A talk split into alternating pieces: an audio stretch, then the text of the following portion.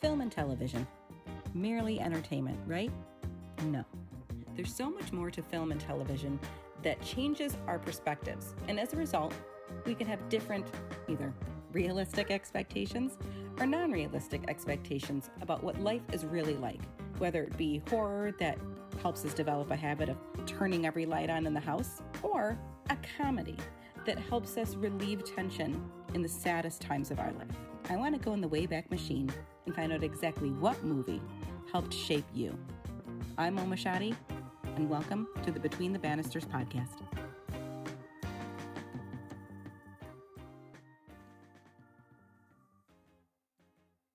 you know how the tables have turned. The tables have turned. How the tables have turned. But um yeah we're gonna do something a little different today folks so take it away tay hi hi everyone um i am uh Nanea Taylor, and my friends call me Tay, or Tay Tay, as Mo likes to call me. And I get the honor of interviewing Mo today about what movie, Mo? Labyrinth. Labyrinth. Oh, I love it. I love it. I love it. So, so Mo, psyched.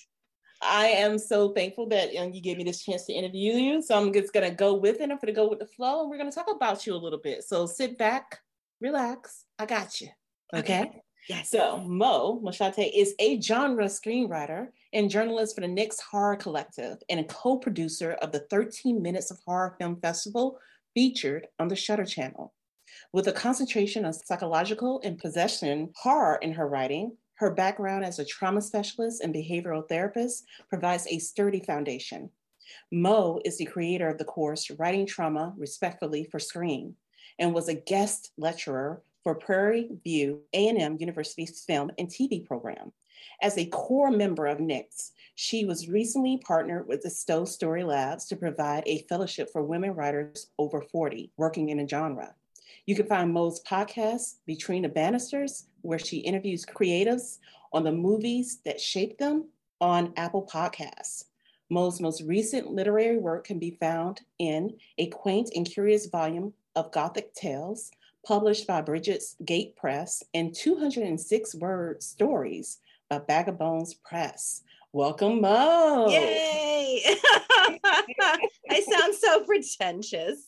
oh, no, you didn't. I loved it all. I was like, oh, I need to work on my bio. Hers is no. so great. Oh, man. I love it. I love it. I love it. It's a so, lot. I just want to ask you why Labyrinth? Why? Uh, well, first of all, I was a latchkey kid. Mm-hmm. So um, I think one of the best things my mother ever, did for us, she's gonna be pissed, was get uh, getting HBO, mm-hmm. getting cable, because mm-hmm. I'm the youngest of three. We're all five years apart, and my mother, my parents got divorced when I was very young, and my mother went to school at night and she worked during the day. So literally, it was kind of just us to fend for ourselves. And with that, you know, I really had a super, super active imagination and mm-hmm. I would make up stuff all the time and I would you know talk to myself and act out plays by myself and my sisters would pick on me and then Labyrinth came out and in the beginning of Labyrinth Jennifer Connelly's character is in full princess cosplay yes. and is reciting this book and I was like oh, I do that too I was mm-hmm. I was in love with it because I was just like yes, other people do this and I'm not weird and I'm not yeah. by myself. Mm-hmm. And I I am a sucker for anything Jim Henson puppetry and I absolutely love it from like Fraggle Rock to mm-hmm. uh, Dark Crystal and all mm-hmm. of that and I loved the puppetry in this because I am terrified of dolls. I'm terrified what? of like marionette dolls, ventriloquist dummies and literally the only things I can stomach of that arena is literally Jim Henson puppets. So I fell in love with it. And also this was not necessarily my first um foray into him. I was really I wasn't well versed on his music then, but this is mm-hmm. probably the date and time where I fell in love with David Bowie. Oh gosh, yeah. Had it, to it was know shame as little girls. Everything. I, like, I love this man like this, but yes, no doubt, no doubt. And it also started my love of villains too, because right after that, I watched Legend, and fell in love with Tim Curry's devil character, darkness mm-hmm. character. Mm-hmm. So I think that definitely kicked off a lot for me. And interestingly enough, with the whole Bowie situation, if you look at my Twitter, it says that I'm a Bowie Bulge enthusiast because mm-hmm. how can you not with that get up? Mm-hmm. Um, but also, I think that that was for me like really understanding that, ooh, men. Mm-hmm. Yes, I like men. Um, and being like, you know, I was only really like nine or 10 at the time, which I think is like when we have, I mean, I feel like as kids, like when we have that kind of like twinkling in the undercarriage about mm-hmm. things, mm-hmm. um, and that's that's okay and i think that that was probably the first step into being like what is this i'm feeling i'm mm-hmm. kind of in love so yeah i think it just covers a lot of bases for me you know being a kid with a huge active imagination and and seeing a lot of like the great taste that you love in one film and the mm-hmm. fantasy aspect of it and the good versus evil aspect of it is really really cool. I don't know. I just feel like it's i i'm in love with it. I mean there's it's i i'm i'm in love with it. I don't know if you see that. Oh, in oh love with gosh, it. I love it. I love it i also like you know i love the fact you know you know that sarah jennifer connelly's um character sarah she set boundaries. That's the first oh, time you know you sure. noticed in a movie she had to set boundaries with him mm-hmm. to be like no yeah. no. That's i i love that about her character because now as a, a, grown woman you look back at that but to see that the that this she had enough in her to say no i am not i this is a no for me and i'm putting a boundary up of a no it was it was it was good as a little girl to see that with that yeah like yeah she was falling in you can see her almost falling and falling into his grasp. Mm-hmm. But she had mm-hmm. enough self to be like, no, no. Yeah. I'm absolutely. not gonna fall for this. I I want out of this. I want my brother. I want out of this. Yeah. So and she had like she had agency and she had mm-hmm. agency as a young girl, mm-hmm. which was, you know, if you take something like um Jeremiah is gonna hate me for this, but he agreed. When you mm-hmm. take something like um Princess Buttercup from like Princess Bride, yes. who had mm-hmm. little little to no agency mm-hmm. um, throughout the whole story. I mean, she was she was a really big uh, plot device. Yes. But you have Sarah, who is, you know, she has boundaries with her parents, and I think, especially, you know, having friends whose parents had been divorced, being myself at that age, a child of divorce. Mm-hmm. And having to blend families with someone else, which my mother didn't through the whole span of me growing up. My mother never remarried until I was uh, well into being an adult but having to contend with the fact that you are no longer the center of attention, attention. your only yeah. parent mm-hmm. and having to kind of fight through that and tell her father like you don't even ask me anymore you're not interested in me anymore mm-hmm. and then to tell you know jareth the goblin kings you know to tell him that no i'm going to challenge you no you're mm-hmm. wrong i'm not yeah. doing this yes. um was it was really important i think for me as a young girl to see that standing up for yourself and always kind of betting on yourself is okay. Yeah. Because we are taught to kind of like who we are in other people's lives is how what quantifies us mm-hmm. as women and mm-hmm. as young girls, whose boyfriend we are, whose mother we are, whose friend mm-hmm. we are. And I think that that was for me being that young was just like, yeah, she stood up to somebody. Mm-hmm. And like my favorite line of it, and I still go back to this as an adult and I hate that I do, but any any woman or you know anybody out there that's been through like a traumatic relationship or even like an emo- emotionally abusive relationship um, mm-hmm. um, whether it be like a toxic partner or a parent or a friend where she says you have no power over me mm-hmm. and it finally all kind of crumbles for for him mm-hmm. um, i kind of go back to that line over and over as an adult because I need to remind myself of my own agency mm-hmm. and my own boundaries. And I did not think that a movie that I fell in love with so young would have such a profound and long lasting effect on me to keep drawing back from. Yeah. Like to me, that's so, it's not weird. It's kind of um it's kind of interesting and just being like and and is a, a really big foundation of like why I started doing the podcast is because we carry so much with it. You know, we carry so much of those movies further than being like, oh, I just really loved it. Mm-hmm. It's it, to reference back to like a silly line, you know, written by freaking Terry Jones, who did Monty Python. mm-hmm. Mm-hmm. Um, is is still formative to me now as as I as I reach my mid 40s. Um, it was pretty pretty interesting. So I don't know what was the question.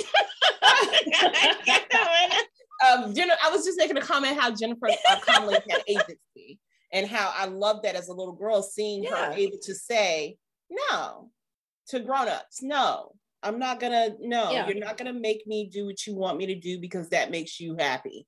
So I, I, like that about her. Um, now I, I, do have one question for you though. Yes, How would you do you think you would have felt differently if they had cast Michael Jackson or Sting? And I think they went to um, Prince yes. and Mick Jagger. Like, would you oh. think? How do you think it would have worked with that cod piece? Um, if it was a cod piece, I don't know. I plan. I, I'm, I think it was real. But just you know, let me dream that it's real. All let right? me dream that it was real. But how would you feel with Michael Jackson? I think Prince could have could have did did well. I actually think Sting could have did well. I don't know about Mick Jagger, Mick Jagger or Michael Jackson though. Even though I think my, Michael Jackson, um, he did a ghost little short film yeah. for one of his songs, and he did a fantastic job in that. Mm-hmm. So he was mm-hmm. a great actor too. But I think when I saw Labyrinth and and I saw David Bowie Mm-hmm. I think, and that was my first time ever seeing kind of like a, a, singer or a celebrity in that in that form of fashion do something totally different. Where I was like, "Oh my god, this dude can act too!"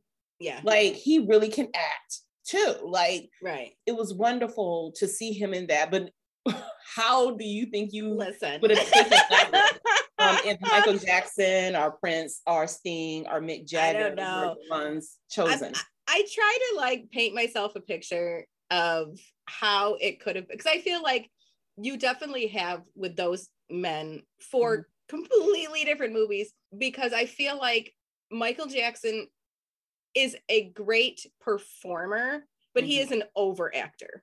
Mm-hmm. Like he kind of goes over the top unnecessarily so. Mm-hmm, mm-hmm, mm-hmm. and I think we would have had a lot more of a jovial movie than some of the darker parts because I mean he did uh, the Scarecrow in The Wiz, and he was very, very good with that and mm-hmm. played that part very well. But I think there might have been a lot of more comedic things to him. Sting is really stoic and kind of stiff. Mm-hmm. Um, so I don't think we would have gotten what we needed. Uh, Jagger, I can't even. I can't even literally. I can't even articulate what that would. I just that's so strange to me.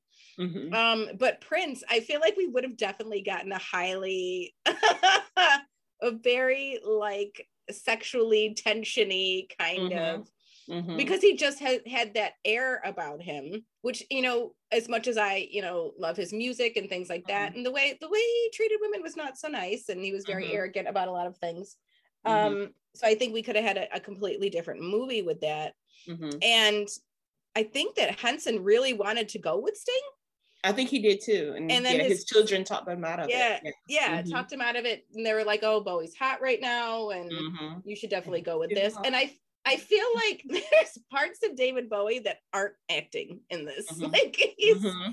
he simply is yes the Goblin King. And I think his meter, the way he says things, and even you can hear it in his music and in interviews that he has, um, his way of speaking and the syncopation mm-hmm. is naturally very much like Jareth. It's very mm-hmm. um it's very mystical and unlabored and sounds very calculated even though he's just an articulate man um mm-hmm. and fawning slurp mm-hmm. listen listen i totally get it i was the same way yeah. was excited when you said it. I was like oh i haven't thought about that for years but i used to mm. i love that movie. I think about it because of him mainly though. Legit like i come into my office every day and here is my 24 by 36 poster of labyrinth. I see I, know. I see him every day. Oh my god i love it. But i don't i can't imagine anyone else doing it justice the way mm-hmm. he did it. And mm-hmm. i think that that they both play off each other very well. Like you have jennifer connelly who is still a, a young actress and i can't remember if this was like pre or post she did a movie called phenomenon mm-hmm. with, uh, by uh, dario argento which was like this really creepy like girl who can call like bugs mm-hmm. horror movie you know when she acted off of him very well mm-hmm. and i i can't imagine like a better grouping of people to to do it because outside of like the step parents you have these two only humans in the movies mm-hmm. that's it yes. other than like the masquerade scene which is like amazing oh um, yeah yeah amazing but yeah, I can't I can't imagine. I'm still laughing about Mick Jagger. I, I can't I can't fathom that being a thing. I don't even know what he would do. can you imagine him? In, can you imagine him in that hairpiece? Like what? Oh my no. god. I can't. Yeah, I, I don't. You can't see anyone else in it. I'm praying that they don't try to remake it. They you know are. They are.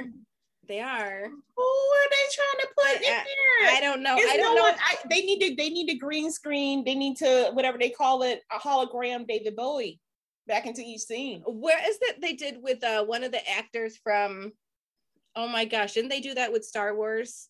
Yes. Where they they yeah, uh yes Luke oh, Skywalker. Yeah, yeah. They, like they put it. they put yeah, it over they his face. Just need to do that, like, and his voice that mesh. Like, is just is no way that they I can. I don't know voice... if they're remaking it or if it's a continuation of this. I really don't have any idea, but I feel like uh, I honestly don't know who's attached to it, but I feel like I, I and I feel like anyone who has that who has that job mm-hmm. of redoing something that is so inherent in the culture and such a classic, that's a lot of heavy lifting to do, and I don't envy them whatsoever. The only, the only, person who popped in my Plus. head is Sebastian Stan for some reason. I do not oh. know why I thought of him for this. I guess because he just did the Tommy and um Pamela okay. thing. Oh yeah. I do not know. I haven't even seen that, but for some no, reason I haven't either. Popped in my head as it, and I was like, that's probably the only person I maybe, but I don't even know if the man can sing. So you know, I'll take Sebastian Stan literally anywhere, anything, anywhere. Okay. okay. And it's so, morning time, folks. I really apologize. Like it does take me like a good two hours to get like the Harvey Fierstein out of my voice when I wake up. Listen, like, you sound hey, like Mo hey, to me. Hey, Tay. Listen, I, I can too. But yes, so Sebastian Stan for some reason popped in my head. But anyway, mm. um, back to Labyrinth. Um, yum, yum, yum, now tell me, give me a generalization of this movie, of what you thought this movie was about. Honestly, I've always thought this movie was about not discounting yourself or not being self defeatist. Mm-hmm. Um, because I think where I what I've always taken out of this movie is that initially she feels very alone. She feels mm-hmm. very misunderstood. She is struggling with not being the only one in the home anymore mm-hmm. and then has to kind of go through all of these trials to understand her strength. Mm-hmm. And yes, she meets, you know, first she meets Hoggle and then she meets uh Ludo and then she meets Sir Didymus. Um, so she has like kind of this, you know, scarecrow, tin man, lion thing happening, like Wizard of Ozzy kind mm-hmm. of thing on the way to the castle. You know, it's a very mm-hmm. Wizard of Oz way to look at things. And what she discovers is that the power is definitely not just with numbers like she's got this group with her now but mm-hmm. it's everything she needs is within her yes and i think that's an, an incredibly important message to you know fanciful stuff aside puppets aside um i think it's a very important message to send to to children mm-hmm. because there's nothing more awkward than being a kid. mm-hmm. You know, than being a kid who just doesn't know their place, is still trying to figure themselves out. Mm-hmm. Um, you know, fighting for attention, not yeah. feeling brave, and yeah. you know, try self-discovery. And mm-hmm. I think that's so important is to let kids know that you know the power is always inside you. Yes. Or you know, the thing that's you are your your greatest you're your greatest obstacle and also mm-hmm your greatest champion. So I think that's kind of what I always got out of it was mm-hmm. she needed to kind of be challenged enough to to bring that out of herself. Mm-hmm. And there's pitfalls. You're going to fall into, you know, the trap of you know when he you know has her and she eats the peach and she's mm-hmm. you know tripping balls and she's at the mm-hmm. masquerade mm-hmm. um she you know you do fall into you know self-deprecation depression mm-hmm. you get yes. you lose your way you lose your path you get separated from the people that are there to help you it's such a mm-hmm. metaphor for growing up mm-hmm. and i think that that's that was essential for me and even as a little kid i figured that out mm-hmm. and i think that was important for me to and i think that's probably why it's it's one of my all-time favorite movies because it gave that message in such a way like it built it around the nucleus of that message was like built around where all of these cool funny things were happening. Mm-hmm. so it mm-hmm. like hid this little nugget inside and at the end of the day it's like the hero's journey right? So i think that that's i think that's how i feel about it. Okay so what was what was your favorite scene oh my god. impossible. Um impossible. that was from the cinderella play that i was in just so you know Impossible. I wasn't Cinderella. oh, Cinderella? No, because I wasn't. Because was it was middle Cinderella. No, because it was middle school and I wasn't white and blonde, so I didn't oh, get it. Yeah. you know. You know. Um. Oh gosh, my favorite scene. I probably can't pick one, obviously, mm-hmm. but I think one of my all-time favorite scenes is when he appears in Toby's room. Yes and he is just like full regalia, mm-hmm. wind through the the hair, mm-hmm. and like, yes, yes, David mm-hmm. Bowie. Oh my god. Mm-hmm. Um, I love that, and it, you know, and that's when he establishes the. That's when the rules are established for the world, yes. and I think that that is such an intense scene mm-hmm. because you know you have her being like, "I'm totally kidding," like, mm-hmm. help um, and he's telling her, no, you gotta gotta you gotta go through all this and mm-hmm. best best of luck, homie, and see you on the other side. And she's got to go into that. And I think mm-hmm. probably another one of my favorite scenes is the um dance magic dance. Yes, the dance. oh, that's my favorite my scene too. Favorite. Mm-hmm. Oh, I love it. I love it so much. I mean, there's so many scenes to that that I absolutely love. Like I said, the masquerade scene mm-hmm. is is amazing, and it's so well done. I mean, this movie was only made for two and a half million dollars. Yes. Which you know, obviously we. No, wait, wait, wait, wait, no. I thought it was made for twenty five million dollars. Was it twenty five? Yeah, twenty five, but it only made six million or two. Oh, get the fuck out of here! No, it's, it's a good movie, ass. It flopped. I know. but it, it, it was so 25 million. It was 25 million to make, I think. Oh, well, okay. I was yeah. gonna say 2.5 million dollars. Yeah, no, it's no way. It would have been no way with all the pu- puppets and puppeteers. I know. Oh, puppeteers and the costumes. Heck, but, his salary alone. it was probably two point million dollars a day. Yeah. Um, but I think like that. I think particularly that scene is interesting because you do see her kind of, you know, falling into his clutches a little bit. Mm-hmm. But you have everybody else encircling her. And if you watch this, if you go back and you watch the scene, the, With the people, one where they're in the ballroom, yeah, the, the one where they're in the ballroom. Yes, just watch the masks of the people that look at her. Yes, just write them down. Mm-hmm. And go look them up in literature. They're very. I'm not going to explain it now, but they're very formative in literature. And I think that was such a cool little Easter egg for that because it really speaks to a lot of a lot of this story was, you know, kind of plucked from from fables and there's things that, you know, mean other things. You know, there's like Merlin, there's a lot of Merlin in there. There is a lot of like Grimm fairy tale mm-hmm. names in there. So it's just, it's just an interesting. I feel like the whole that whole piece, or even like the whole naming piece of of the characters was definitely a nod to a lot of like really great fables but mm-hmm. like i said just watch the masks of the people that look at her because they mm-hmm. know like girl you're about to be stuck mm-hmm. um and then you know she she pulls herself out of that she she mm-hmm. breaks the mirror and then mm-hmm. everybody falls down mm-hmm. and um, incidentally to his song "As the World Falls Down," which is 1st of all the Labyrinth soundtrack. Get on it because it's yes, so good. Fire. Yeah. Um, it's all organized by Trevor Jones, and mm-hmm. it's just amazing. Um, but what was I saying? Oh, and then probably like the lady with all the trash on her back. yes. Yes. I love her. Mm-hmm. I used to mm-hmm. chase my sister around and just say, "Get off my back!" That's my sister. Get up, get off my back. so, um, oh my God, Mo, shut up. what did you wish didn't happen in the movie? Oh. And you, as a writer, if you had the opportunity to rewrite that, what would you have done differently?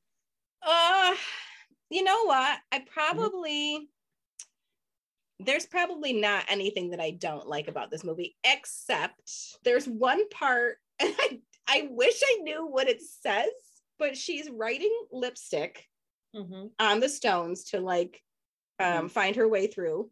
Mm-hmm. And one of the little creatures gets all pissed off and he flips the stones. And I really feel like he says something incredibly derogatory. And I don't know if that's what really is said. oh yeah, okay. I got. And I'm not saying now. it right yeah, now. Yeah, like it's like he was telling her off. Yeah, but yeah. it sounds like he says something really terrible, and mm-hmm. I I don't know what it is. You wish we had position to that. so I would probably just be like, I don't know, make him like do gibberish in some kind of like I don't know brownie elven language. I don't know. Mm-hmm. Um, sprite I don't mm-hmm. know. Probably that's my only Merle bugaboo with it. And it's mm-hmm. it's it was interesting to see um some like swearing in this movie mm-hmm. too as a kid because yeah. I was like, oh, oh nobody minds. Okay. Yeah. they got Muppets all over the place and they're cussing. Yeah, yeah Muppets. Yeah. They're cussing the cussing Muppets. Mm-hmm. That's, our, mm-hmm. that's our, band name. um, but, but yeah, I think that's that's probably it because I would always like had like I felt like that's and maybe I'm I'm gra- I'm reaching here, but I always felt like that was a, really problematic mm-hmm. line. But I'm like, maybe you're just hearing that it's problematic. I've never come across a script for it to mm-hmm. actually see if that's what was. Mm-hmm. I, I, don't know, but I've always been like, I can't believe he said that. uh, yeah, it's a pearl clutch moment, but other than that, I, that's probably the only like um the only thing that I'd probably change. Do you even know that um Toby the baby grew up to be a puppeteer? Yeah, he's um one of the puppeteer's sons, right? Yeah. Oh, crazy train. Yeah. I was like, oh wow, he and his name is actually Toby. and that uh, I, I, I saw these little tidbits because you know I had to go and you know catch back up with this because it's been a while since I saw yeah. it. Um, but uh, I was reading some, you know, background information regarding it, and they were saying that Toby, the baby, mm-hmm. Jim Henson wanted to put him up on a wall in the, you know, the staircase scene, the staircase. Oh yeah, yeah, yeah.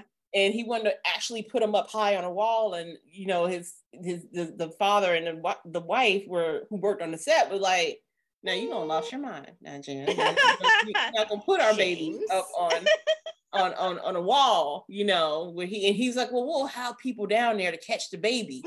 if you fall, you know, they're like, you, you lost your mind now, Jim. You, In Jim, case you don't lost your mind. Plummets. Uh, there'll be people there to catch him. There'll be people there to catch him. Oh my god, we've got two pillows. Two pillows stacked. He'll be fine. okay. Um, but one tragedy about this is the Hoggle puppet. Yes is somewhere somewhere. Like it was. In, he's in a he's in a he's in an airport airport museum. Yeah, of as, lost luggage. Um, yeah, as as as as that have gotten lost in the airport. So he's in a he's in an airport museum displayed as one of the things that have gotten lost in the yeah. airport luggage that has gotten lost in the airport. That's I'm like, how up. did you lose Hoggle? How do you use Hoggle and not come back to get him? And don't come back and get them. Like, how much money did y'all spend on this costume? Correct. Um, I'll buy. I'll buy Hoggle. He'll probably creep, creep me the hell out just sitting I, in my house. Listen, I will be fighting that thing every time I. Right, like fucking Annabelle. It's just in different places of the house every time you get up. You show up, he's standing above you. You be like, "What the?" Be like, hey Tay, Chucky. Hello, hello, Andy. oh my God. Yes, Hoggle. Um, what was one of your favorite? Was Hoggle your favorite um puppet on there? Oh, you know what? I did like Hoggle, but my favorite is is always Sir Didymus. Oh, I love Sir Didymus. I love him so much yeah. because he's just like he's just so like machismo and like over the top when they meet mm-hmm. him. Because mm-hmm. he's like, you know, he's defending the bridge, and you know, he's like, no, nobody crosses without my permission. And then just without like, my uh, permission. Can we have your permission? He was like, ah, never thought about that. I just, and I love that. And and her dog Merlin is yes. Ambrosius. So yes. it's it's funny how that all and you know what? Dumbass me did not realize that until like five years ago. really? Okay. uh, head injuries. Um but I feel like he was my favorite because he just has he has this like uh he gives a more brevity to I think because he's just he's just kind of out there and wild and doesn't give a fuck. Like he'll battle whoever and mm-hmm.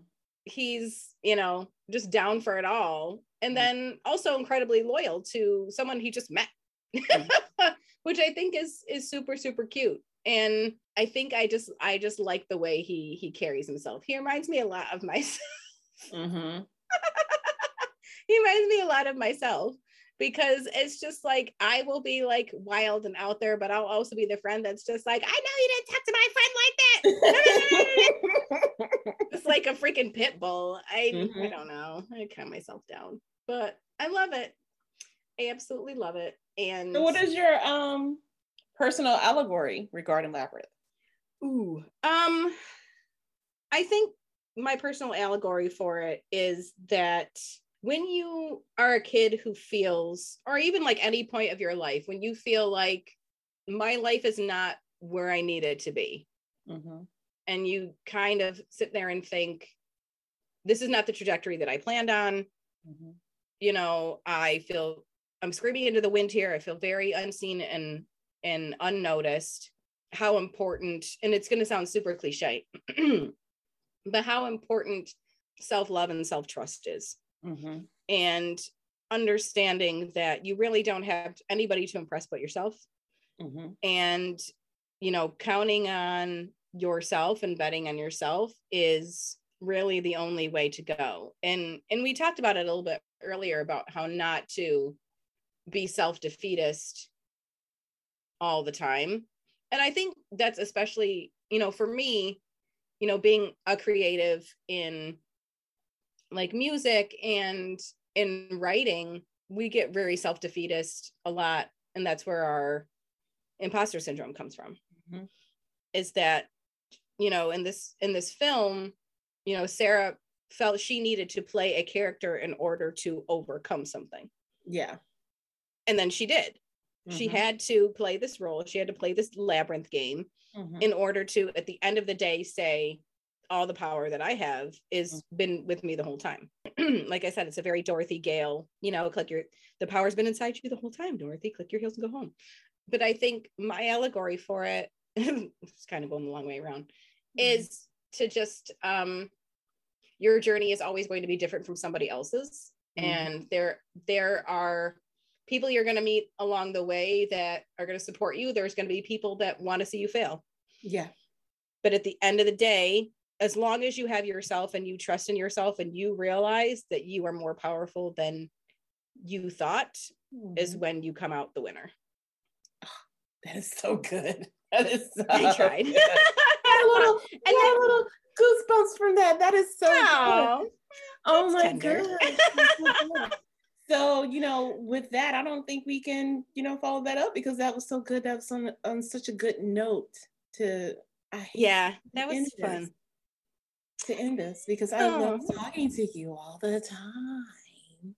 I know. I feel like that is such a good note to end our interview on. And I just want to thank you okay. so much for allowing me to interview you. I know. I had I needed Tay because Tay is Tay always has my back and she is one of my biggest support systems and she is my my sweetheart.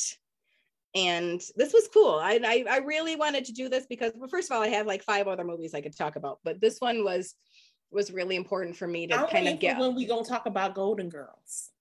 Oh my god! I'm like, Can I'm waiting for us to get and just like really get into Golden Girls. Like, I am so that ready is a two for us to talk about our favorite uh, episodes, our favorite characters, all that. So let me know when you're Listen, ready. Listen, I'm ready anytime because I will tell you every single plot hole from all seven seasons. I'm ready oh. to do it. So let me know and how they have influenced us and what and you know, I would love to do that. So let me know when you're ready to Right. Oh, know. absolutely. Absolutely. See, now we got it. We got him salivating for the Golden Girls episode, which I love.